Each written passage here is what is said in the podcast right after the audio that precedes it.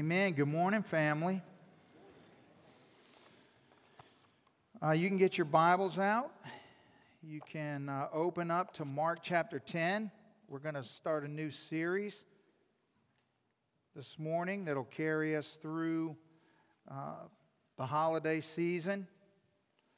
And we're calling it a season of grace. Mark chapter 10, you can find that on page 1166 on the Pew Bible in front of you.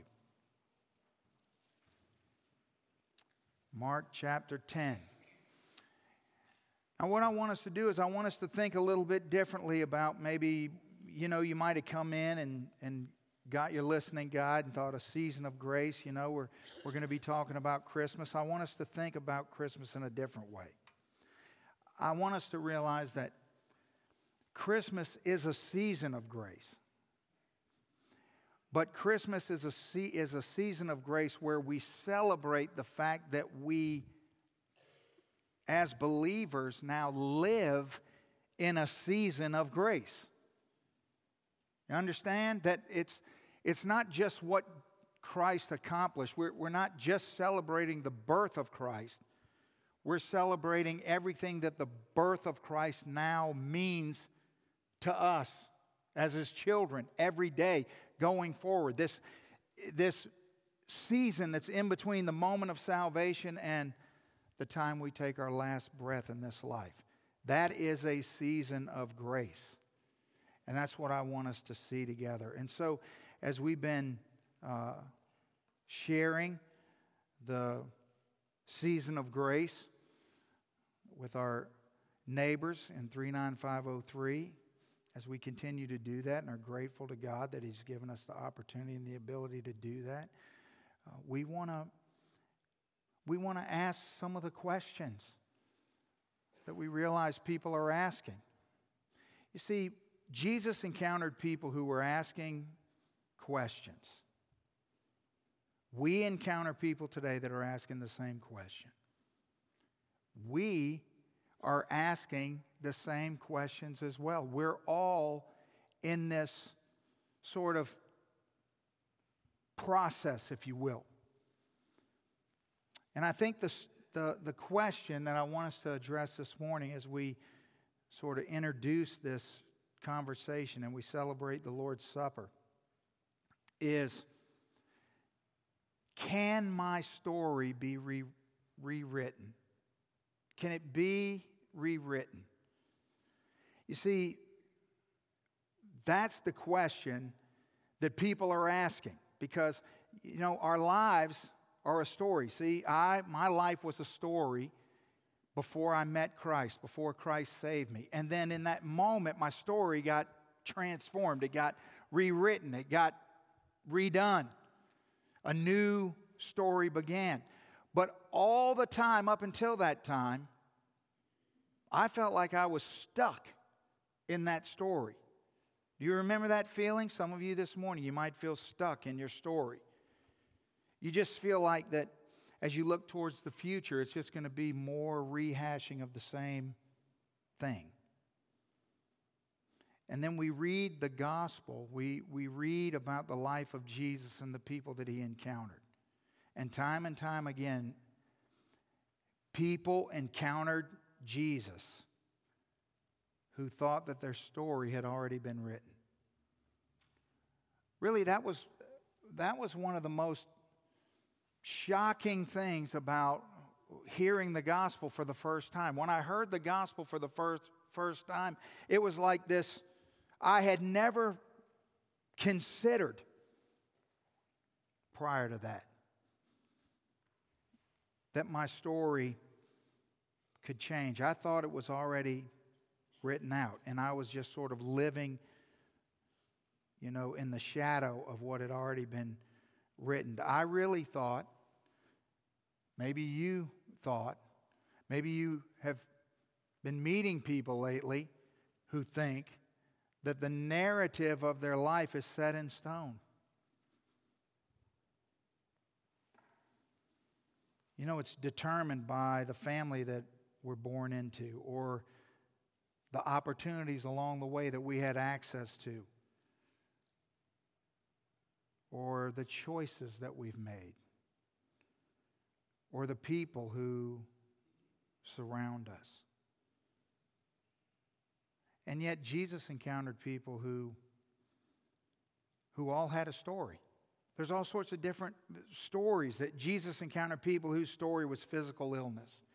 He encountered people whose story was relational brokenness. He encountered people whose story was social rejection or their, their, the narrative of their life was failure. And all of them believed that their story was set in stone. But then they met Jesus, and when they met him, he rolled the stone of their story away. That's what he did. And he freed them, he freed us from the tomb of our past story. And so, what happens when we get freed from our past story? Well, then we're, we're ushered into a season of grace. So let me give you a couple things. If you get your listening guide out, here's a couple things to start to get us thinking about grace. First thing I want us to think about is how grace is the reality that our story can be rewritten.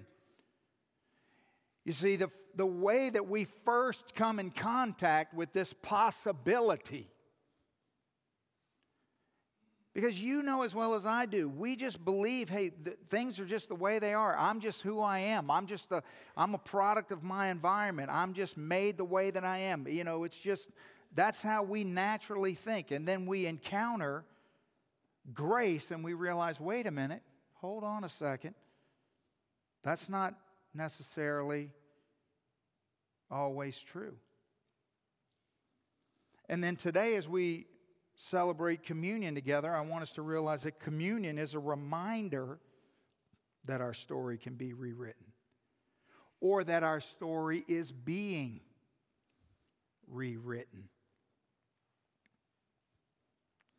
And so we're going to weave these two things together in this little bit of time we have by looking at a passage of Scripture from Mark chapter 10 one of my favorite passages of Scripture in the New Testament. Mark chapter 10, let's begin in verse 46. Here's what the Bible says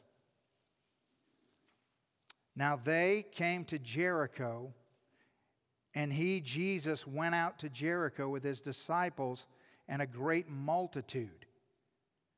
Blind Bartimaeus, the son of Timaeus, sat by the road begging. Now, let's just get a few details laid out here, okay?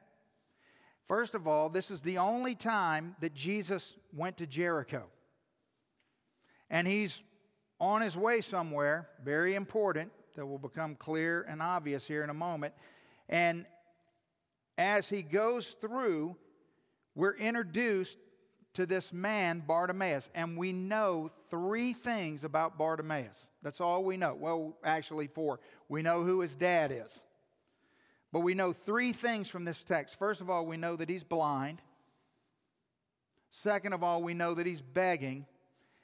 And the third thing the Bible tells us is that he's sitting. He's blind, he's begging, and he's sitting. Now, I want us to think about Bartimaeus in the context of his story. Because here's a great example of someone when Bartimaeus thinks about next year. When, when somebody asks Bartimaeus, hey, when's your birthday? You think he gets excited about that? You think he gets excited about looking to the future? You think Bartimaeus, when he thinks about, hey, five years from now, do you think he's hopeful?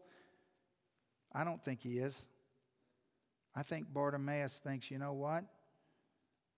Nothing's ever going to change for me. This is the lot that I have. This my narrative is set in stone. And here's what he thinks.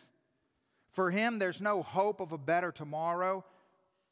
For him it's just I hope I survive till tomorrow. That's all he's got.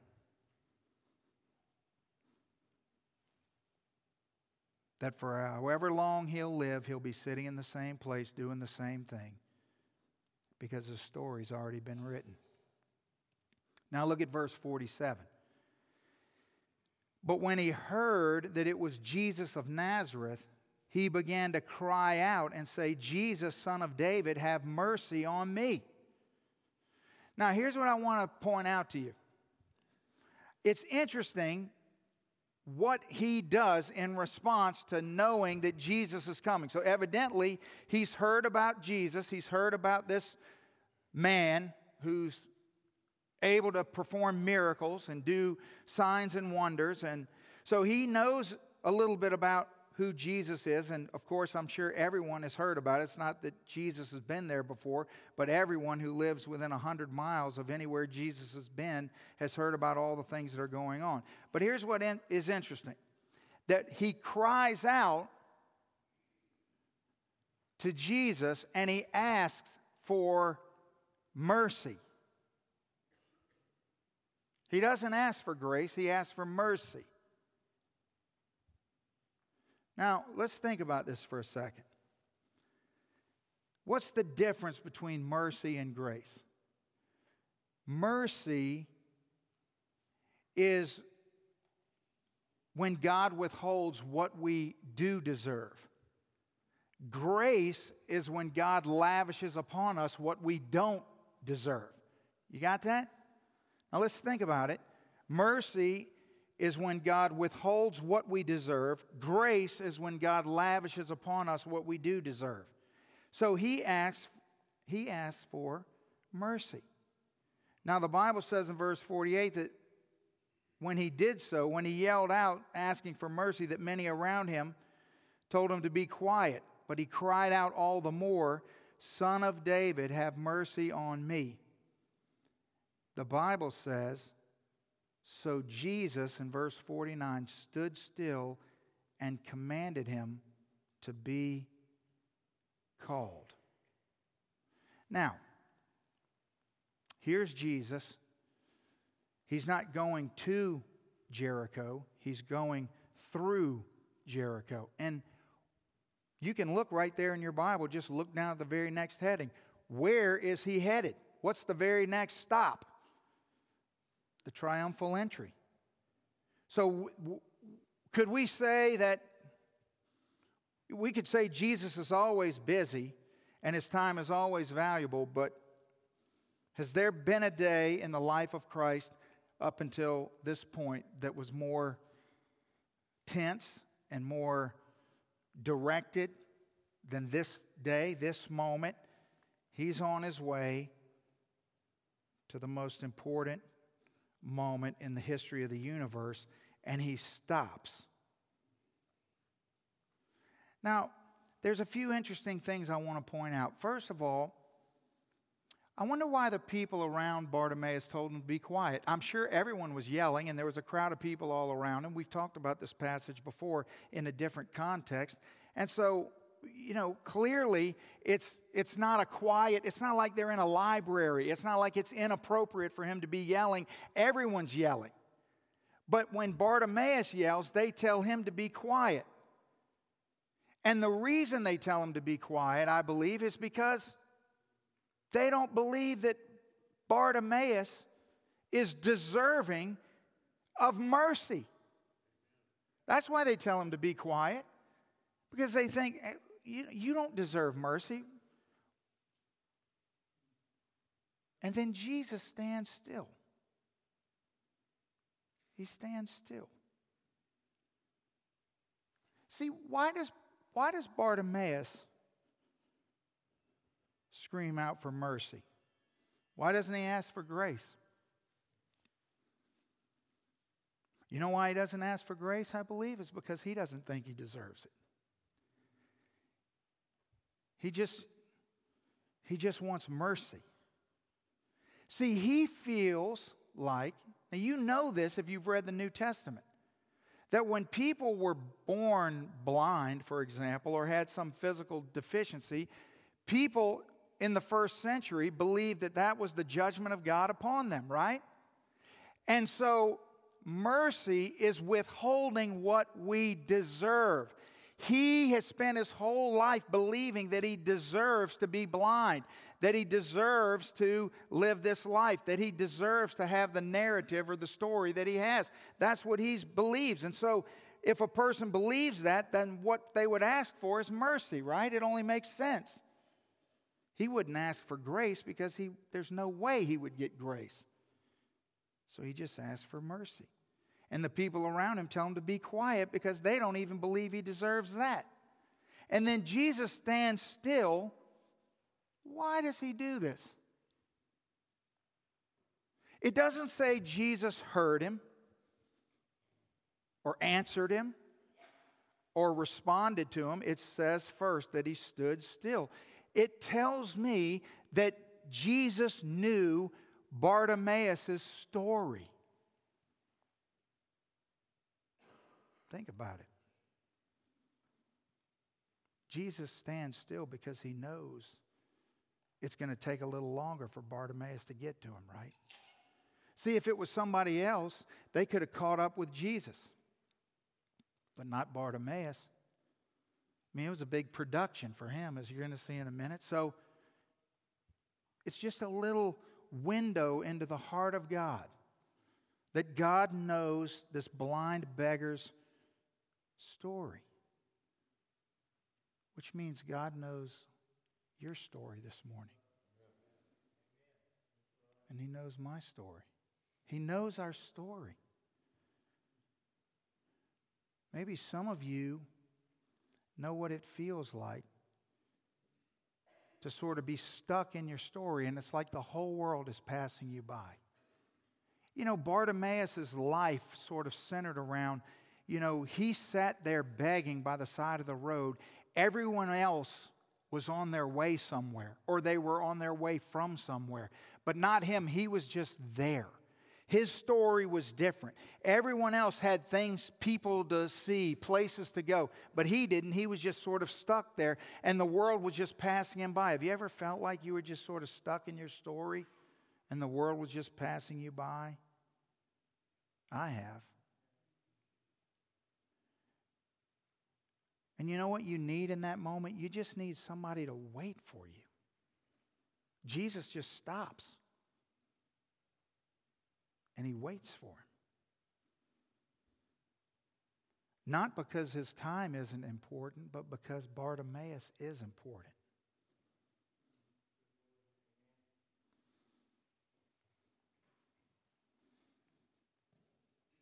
So he knows the story of Bartimaeus. He knows my story. He knows your story. But that also means that he knows the story of the people that we pass by every day. He knows their story. He knows what's going on with them. He knows what the narrative of their life is. He knows the things that they feel stuck in. And you know what? I don't think I'm I don't think I'm the only one in this room this morning who had just sort of grown to a place where I thought my story was just written in stone. I think that's what you thought. You know, if, if you know Christ this morning as your Savior,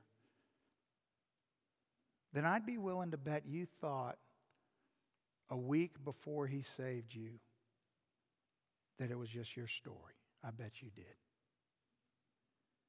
And you know what? I wonder how many I wonder how many people we pass by every day. See, some people we pass by, we can just look at them like Bartimaeus and we can just see some things about their story that they're stuck in. You know, the guy standing there with the sign, you know, needs food. You can see some things he's stuck in, right? But then there's other people, you know, people that you pass by, you know, that you might go somewhere, you might be out doing Christmas shopping or something like that. And so you might look at people as they're doing their job and you might sort of try to discern some things about things that they might be stuck in because of maybe the job they're doing or how hard they're working or whatever the case may be. But but what about the people that are in line in front of you and the people that are in line behind you and all the people you pass up and down the the aisleways and the people you park next to in the parking lot, all those people have a story. And, and uh, the vast majority of them, by looking at them, you can't tell much about the story. And oftentimes, if we try, we'll get a lot of things wrong. All you got to do is look up an old picture of Tony to clarify that one. Yeah. So Jesus stops, and then the Bible says, Then they called the blind man, saying to him, Be of good cheer, rise, he is calling you. Suddenly, all the people who were telling him to shut up when Jesus wants to talk to him are like, Oh, yeah, no problem. Hey, come on, get up. It's not, you know, they changed their tune. Yeah. Be of good cheer, rise, he's calling you. See, the grace of God is not just an exemption, but an invitation. You see, one of the reasons why we struggle with this concept of a season of grace, I mean, I've really been thinking a lot about this, is that we think of grace as this exemption, like this, where, you know, grace exempts us from uh, the penalty of sin? Yes, it does. You know, we, uh, my 13 year old is getting ready to, you know, as any of you that are in school, you know, it's coming up on the Christmas break, and so it's time for everybody to get ready for, uh, you know, exams. You got to take exams before school gets out. And so the way it works at his school is that uh, if you have an A in that class, then you can be exempt from taking the exam. Well, uh, because he has good grades, he gets to choose three classes that he wants to be exempt from. The only problem is, is that there's a form that has to be filled out that has to be signed by your parents that you have to turn in by this certain deadline in order to be exempt from those tests. Now, it seems to me that, you know, I thought about getting a little frustrated at this story, and then God quickly reminded me of something. He just whispered into my ear as I was about to get onto Cameron uh, about what I'm about to tell you. God whispered into my ear and said, don't forget, you were never exempt from a test. Ever. That never happened. So I kind of, you know, yeah. So it changed my tune a little bit. So then uh, there's a panic text that starts running through my family. Lisa's uh, at work. I'm at work and Cameron needs somebody to sign this form, and it has to be turned in in 15 minutes. Bro, you better start studying, is all I know to do. Well, he's crafty enough to, you know, he's thinking, okay, dad's out of the picture, mom's out of the picture, but I do have a grown sister and she does live just around the corner from the school. So he gets Kayla to come up there and sign his. I didn't even know this happened until later that day. And when I got home, everyone was going, Hey, did Cameron get? I'm like, I don't even know what happened. Well, what happened was he got the form to the office with three minutes to spare. And so he was exempt He's exempt from these tests. Now, we tend to think of grace that way. See, where we meet Jesus, and so we're exempt. It's an exemption from the penalty of sin. But it's, it's more than that, it's an invitation. Because what Jesus does here is very telling. It's an invitation to Bartimaeus. Look at verse 50. So, Bartimaeus, now throwing aside his garment, he rose and came to Jesus. Now you got to read in between the line, in, in between the words of what's going on. He didn't just stand up, throw off his garment, and take off running Because if that would have happened, who knows who he would have ran into and who knows what direction he would have been going in. It was a process. Somebody had to guide him, they had to lead him, they had to get through the crowd. So Jesus is waiting. All this is going on. Verse 51 Jesus answers him and says, What do you want me to do for you? You see this invitation, how it continues? You see, he calls him to him, and then when he gets there, he asks him this strange question. Why would you ask a blind man, What do you want me to do for you? Especially a blind man who introduced himself by begging for mercy. It's pretty clear what he wants. But one of the things I think we can take away from this, I believe, is it's like what we say around here all the time Jesus won't force himself on anybody, will he? You see that? He's not going to force himself on. He asks him. And not only that, it's just, it, it, isn't, it, isn't it almost, can't you just sense the fact that Jesus has respect for the personhood of Bartimaeus? That he asks him a question. Even though he knows what's in his heart. How many times has God asked me a question or asked you a question, even though he knows what's in our heart? Yeah. See, so oftentimes grace is something we, we look back to, and I think that's a mistake. Because we need to look back to grace, but we also need to move forward by grace. Because we need to understand that grace initiated a season of grace, but grace also is how we move forward in a season of grace. It's going to take us a couple weeks to totally unpack this. But so the blind man says to him, Rabboni, that I may receive my sight. Well, there's a shocker. And Jesus says to him, Go your way. Your faith has made you well. And immediately he received his sight and followed Jesus on the road. Now, there's a lot here. Here's a man who was stuck in his story. The story that he had been handed. It, was his lot, his existence, his everyday uh, repetition. And he received what he wanted most his sight. But he also received what he needed most.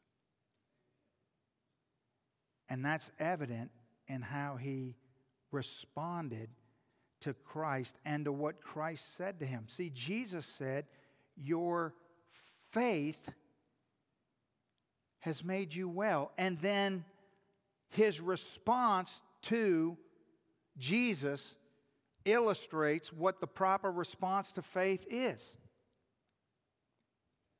He followed Jesus on the road. He didn't run home and tell his family. He didn't you know, uh, the Bible doesn't say that he was carrying on about how, you know, what a tree looked like or, uh, you know, how bright the sun was or, you know, how whatever. It, it, it wasn't. He followed Jesus. That's what the Bible tells us. Now, what is illustrated here is that the only thing powerful enough to rewrite our story is the grace of God. You see, what happened was God showed him mercy, and gave him grace. And grace re- rewrote his story. It's the only thing powerful enough. Look at what the Bible says in the second chapter of Titus. For by grace, the grace of God has appeared, bringing salvation for all men, training us to renounce ungodliness and worldly passions and to live self controlled, upright, and godly lives in this present age. It's grace that's the power to rewrite the story. And so, holiness is not a prerequisite for grace, it's a product of grace. That's what the Bible teaches about grace. You see, you don't get yourself together and to be able to be in a position to receive grace. No. The only way, the only way that we can live a holy life, the only way that we can renounce ungodliness is for it to be a product of the grace we've already received. Because if we haven't received grace, then we have no power to live the life that God called us to. See, we can't live, we can't we can't exist in this new story. There's no story being rewritten if there's not grace. If you take grace out of the equation, then all of our stories just stay the same and just keep on running to the end. No narrative changes that what we thought about our story ends up being true. Grace is what changes it, grace is what transforms it. See, when we believe in Jesus, because of his mercy, God does not give us what we deserve, which is wrath. That's what we earned, that's what we deserve. But he doesn't give us that because of His mercy. And simultaneously, when we believe, when we place our faith in Christ, because of His grace, God gives us what we don't deserve. See, He gives us the ability to be sons and daughters, to be adopted children. He gives us the opportunity to be joint heirs with Christ. He gives us the Holy Spirit. He gives us power over sin. You see, that's grace. He gives us the ability to pray and know that God hears. It's His grace that enables us to, to now be assured that all things in our lives work together for good because we are the beloved and called according to his purposes. You see, it's his grace that causes us to know that he'll never remove his love from us and that he gives us good works to walk in. And you know what the Bible says about God's character in this moment? It's not that God begrudgingly gives out grace. He's not stingy with his grace. That's what's so amazing. Even in the Old Testament, look at what the prophet Isaiah in Isaiah 30 says about this. Therefore, the Lord longs to be gracious to you, and therefore he waits on high. Isn't that interesting? Just like he did for Bartimaeus, he waits to have compassion on you. You know, he didn't have to go through uh, Jericho that day, but he did. He didn't have to he heard a lot of voices, but he didn't have to stop for Bartimaeus, but he did. God knew his story. It just caused me to think about my own story, and, and I'm hoping it causes you to think about your story. And to think about how you can see now how God knew your story and how He waited. He waited until you were ready. He waited until that moment. He waited. You see, you know how we know Bartimaeus was ready?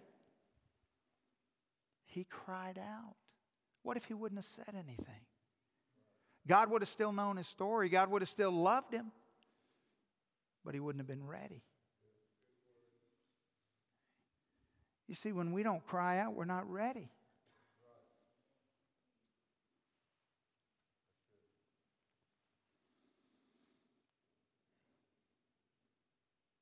Know, if if you're here this morning and, and you've never placed your faith in Christ as Lord and Savior,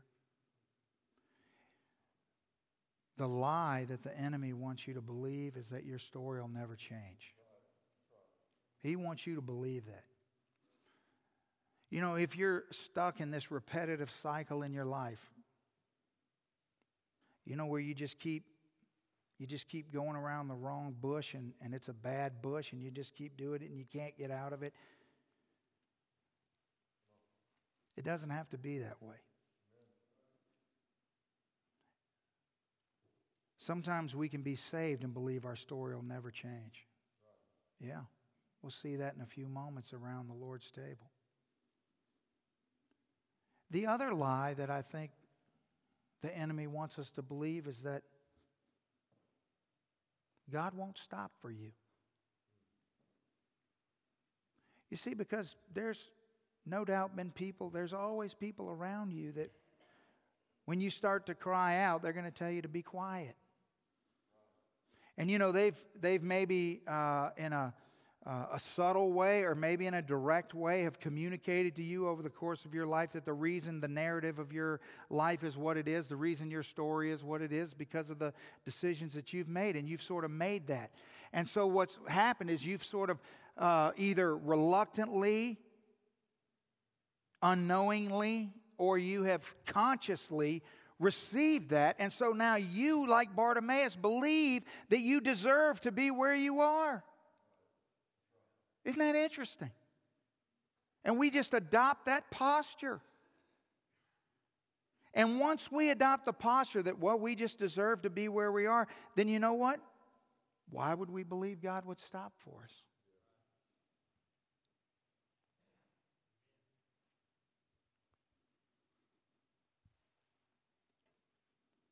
So, what we're going to do is we're going to move into a time where we celebrate the Lord's table. But before we do that, we need to do some business with God because He's very particular about the way that we do this. He warns us that if we are His children, that we we do participate and that we do so rightly. And by rightly, what that means is that we confess our sin, that we we search our heart and we say, God, what is it in my heart that you're that's displeasing to you? And we confess that before Him and we repent of that. Because we're celebrating the fact that Jesus came and gave Himself on the cross to cleanse us. And so you can't celebrate His cleansing and then cling to your uh, dirtiness at the same time. We can't do that. And so we need to we need to pause for a moment and we need to do a little inventory. We also need to give an opportunity to anyone in this room who doesn't know Christ as Lord and Savior. You know, maybe you're where Bartimaeus was, or where I used to be, or where the rest of us all used to be. We all know what that's like to be stuck in this story. But you don't have to stay there. And the Bible says that whoever comes to him. You see, Bartimaeus said, Jesus, son of David. He wouldn't have said son of David. You know, the son of David is a messianic term, it means you are the Messiah. He was declaring his belief that this man named Jesus that he was calling to is the one sent from God. And so when you confess that you believe the Lord is the one sent from God, and ask Him to forgive you, He will. He'll show you mercy, and then He'll fill you with grace. And then you'll enter into a season of grace. And what a blessing that'll be. So, would you stand? So, what we're going to do, we're going to have a moment of invitation. I want to open up the altar. So, if you want to come and, and kneel at the altar, the band's going to come, and uh, we're just going to think about where we are and who we are and what we need to do. I'm going to be uh, up here. Pastor Matt will be up here. If, if you uh, need to give your life to Christ or make that public, or maybe get baptized, come up here. We'll uh, get you moving in that direction. But you can come and kneel and spend a moment with your Father. Lord, we thank you for the fact that you know all of our stories. You know them. There's no secrets in this room. And so, Lord, we need to come before you and get some things right before we move into the Lord's table, your table. We can't celebrate your cleansing work and then cling to our sin. So, Lord, we, we confess before you that we need you and that there's not a person in this room that's sin free. And so thank you for what you'll accomplish in this time. Give us courage to be bold. And we thank you in Jesus' name. Amen.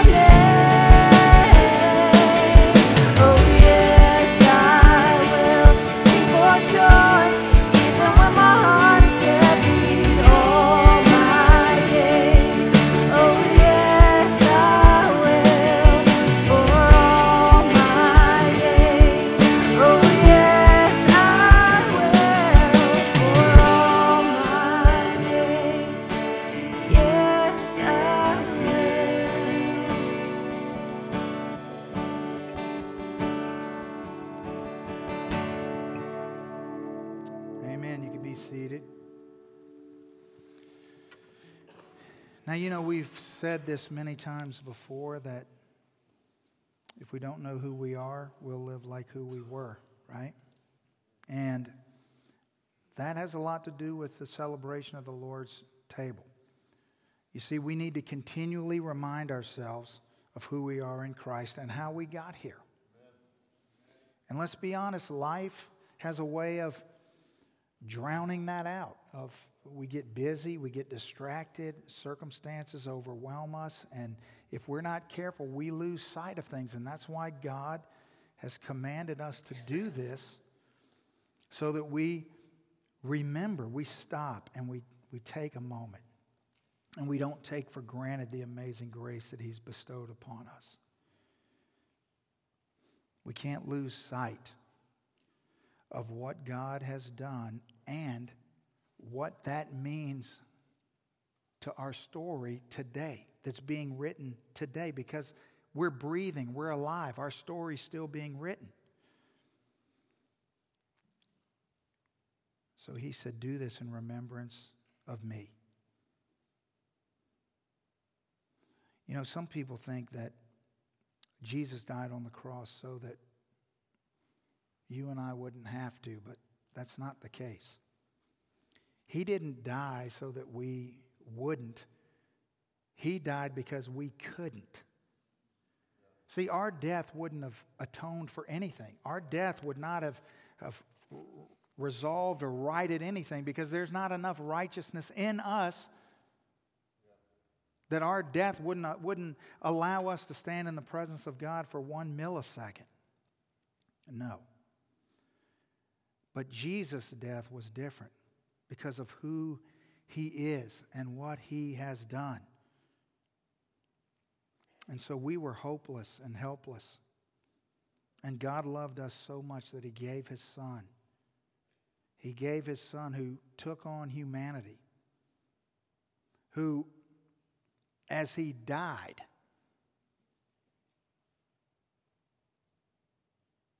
he's the only qualified sacrifice for sin.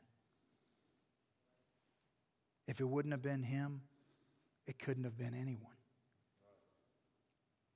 But in that moment, when Jesus took our sin upon himself, here's what he did. He, God took the pen out of our hands. Or maybe he took the pen out of the enemy's hand who had been writing our story up until that point. And he invited us into the writing of a new story, a new, a new season, a season of grace. But listen, that's not all he did is that before we started this new season, you know what he did in that moment? He wrote the last chapter in advance for our blessing. You know what the title of that last chapter is? Victory. It's victory. And so I want you to know this that God wants, to, wants us to see our story today in the shadow of the final chapter. That's important. That's important to God. That when you think about your story today, in this moment, tomorrow, next week, you need to see it in the shadow of the final chapter. You can't forget that the final chapter's been written. You can't forget what the title of that chapter is. You know how the narrative of our lives ends.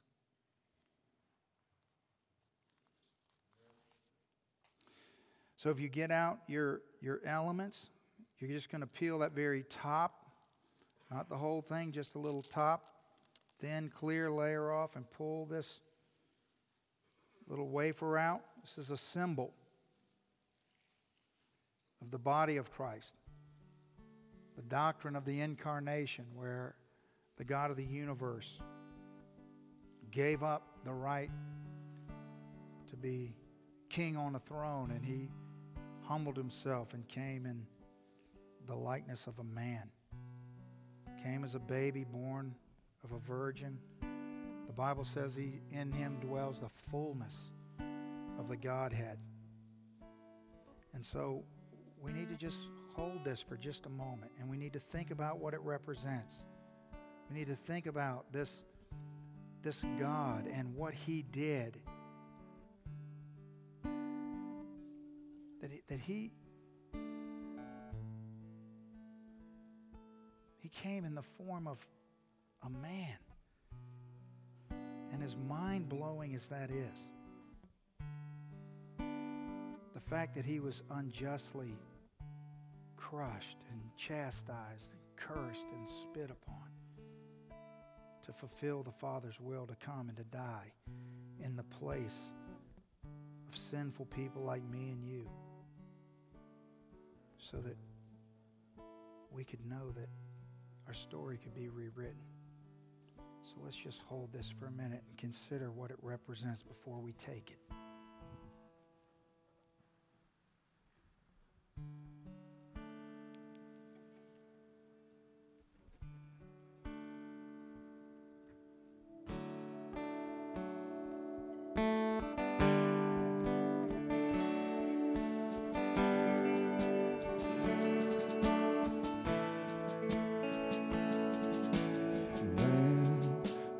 Sorrows, Lamb of God, by His own betrayed. The sin of man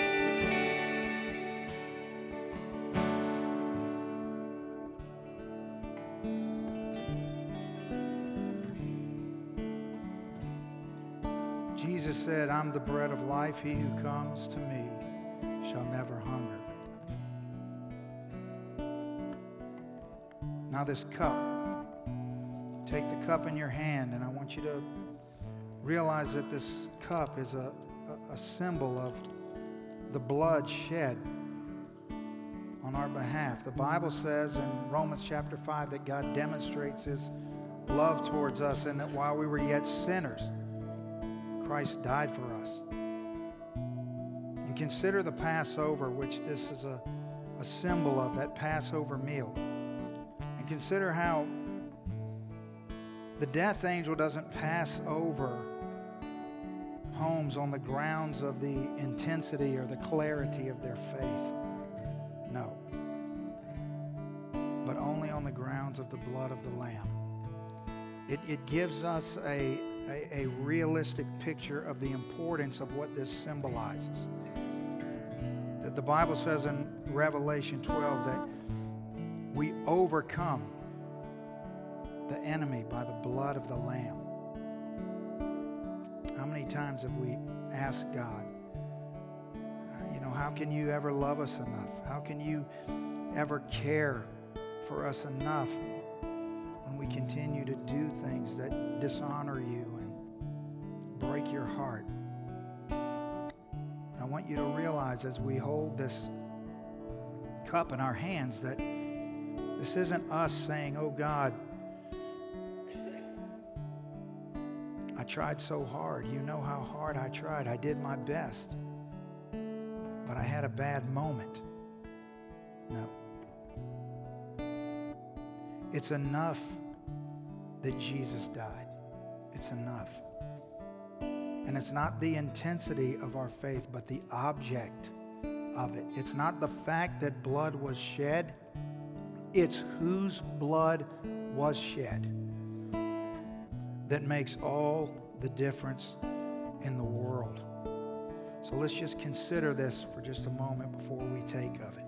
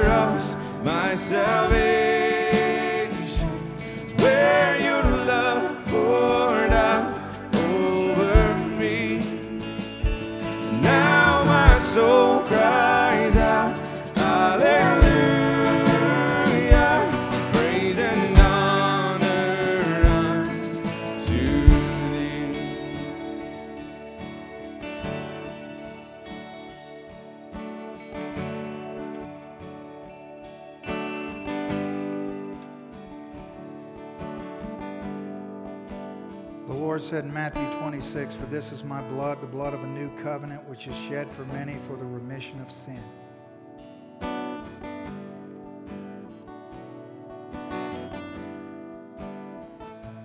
Now remember, God wants, to, wants us to see our story through the lens of our final chapter. And I want you to know that when, when the Lord was celebrating Passover in the upper room with his disciples, here's what he said to them. Here's what he says to you and me. He didn't just say, Do this in remembrance of me. He said, But I say to you, I will not drink of this fruit of the vine from now on until the day when I drink it anew with you in my Father's kingdom. He said, Listen, you live every day from this moment forward in the reality of a season of grace, in the reality that the last chapter has already been written, and that in that final chapter entitled Victory, we're going to do this again, but we're going to do it a little differently. Yeah, it's already been written down. He said, One day I'm coming back, and I'm going to get you. And we're going to celebrate like you've never celebrated before. And so every time we celebrate the Lord's Supper, we want to realize that we, we celebrate a supper in His honor, but one day we will have a feast in His presence.